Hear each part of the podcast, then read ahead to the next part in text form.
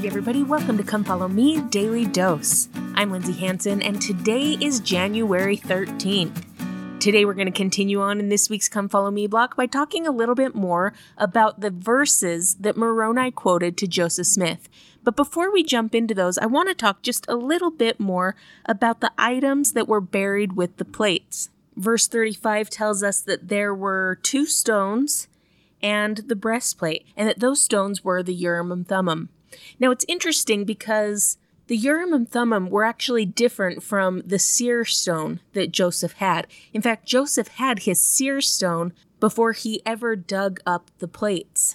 Oftentimes in our day, we hear something like someone using a seer stone to divine something, and it sounds really strange and even can be very off-putting for some people. However, I think it's important to realize that throughout all of history, it was not uncommon for people to divine things using objects. Seer stones were a very common thing in the Old Testament and New Testament, but even in Joseph Smith's day, it was not uncommon for someone to have a seer stone. But I think it's important to recognize that Joseph Smith was a prophet.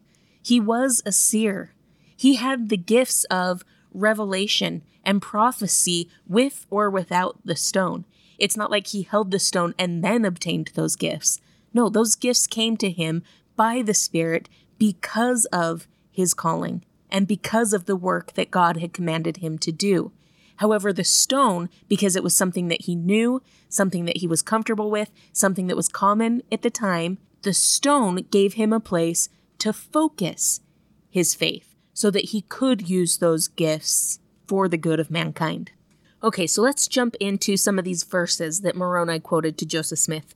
In verse thirty-six, it says, "After telling me these things, he commenced quoting the prophecies of the Old Testament. He first quoted part of the third chapter of Malachi."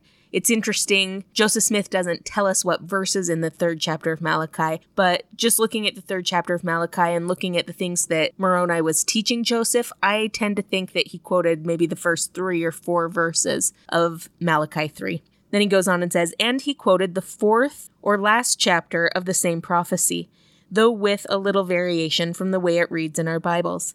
Instead of quoting the first verse as it reads in our books, he quoted it thus, 'For behold, the day cometh that shall burn as an oven, and all the proud, yea, and all that do wickedly shall burn as stubble, for they that come shall burn them, saith the Lord of hosts, that it shall leave them neither root nor branch.'" And again he quoted the fifth verse thus, "Behold, I will reveal unto you the priesthood by the hand of Elijah the prophet, before the coming of the great and dreadful day of the Lord." And he also quoted the next verse differently, "And he shall plant in the hearts of the children the promises made to the fathers, and the hearts of the children shall turn to their fathers. If it were not so, the whole earth would be utterly wasted at his coming." Okay, so let's break those verses down just a little bit. When it says, "For behold, the day cometh that shall burn as an oven, and all the proud, yea, and all that do wicked shall burn as stubble," it's interesting because we know that at the end of the world, God will literally cleanse the earth by fire. Just as the flood of Noah baptized the earth with water, the earth will also be cleansed by fire. Just like we're baptized with water, and then our confirmation, the gift of the Holy Ghost, is symbolic of being cleansed by fire. The earth is going to experience that same thing. However, I think the second part of that verse is the most interesting. It says, "It shall leave them neither root nor branch." So in that day, those who are proud, those who refuse to repent, those who don't come unto the Lord are left without root or branch. Root is where the tree comes from. Branch is what comes after the tree, or what comes because of the tree. So in that day, those people are left without root, meaning ancestors, or branch, meaning children, or those who will come after. I think that's particularly significant because of the next verse. "I will reveal unto you the priesthood by the hand of Elijah the prophet, before the coming of the great and dreadful day of the Lord." So before that day comes, before God cleanses the earth by fire, before any of that, God will prepare his people by restoring the higher priesthood through Elijah the prophet. I love that. God has a plan. He has an order. He doesn't just say, okay, I'm going to destroy the earth. I'm going to cleanse it by fire. Good luck to everyone because I haven't created a way for you to be saved. That's just not true. God says, yes, the earth will be cleansed. The earth will be burned at the coming of the Lord. However, before that ever happens, long before that ever happens, I will prepare my people by sending the prophet Elijah to restore the priesthood of God. And Elijah, through that priesthood, will plant in the hearts of the children the promises made to the father, and the hearts of the children shall turn to their fathers. Through that priesthood, all of a sudden we're going to care more about our roots and our branches. Through that priesthood, we are going to have a way to reach out to our roots and our branches.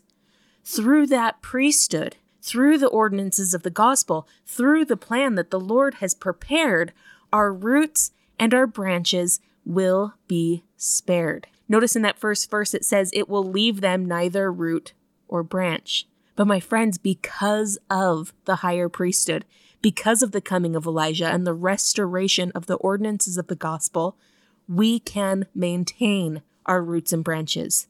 We get to hold on and be connected to our ancestors forever. We get to hold on and be connected to our children and our posterity forever because God has a plan. Now, I love this because right after that it says, were it not so, the whole earth would be utterly wasted at his coming.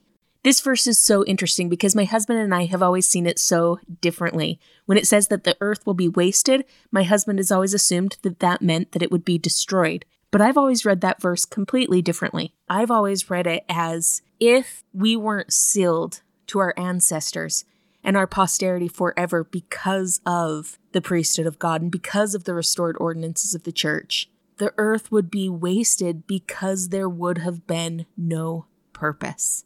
My friends, the purpose of this earth was to come, to be tested, to accept the ordinances and covenants of the gospel, and to join God's family together forever, and to return together to his presence. And if the purpose of the earth is to accept the covenants and ordinances and to join together with our family so that we could all be exalted together, then without that higher priesthood, without the coming of Elijah, without the restoration of the ordinances, what would have been the point of this earth? This entire earth, our entire experience here, would have been wasted. It would have been pointless. But my friends, I testify that there is a purpose to this earth life, that our Father in heaven has a plan, and that part of that plan includes the restoration of the gospel of Jesus Christ, along with a restoration of the higher priesthood and the covenants and the ordinances that come with it. This is the purpose of our time here on earth, to create these welding links, as Joseph Smith called them,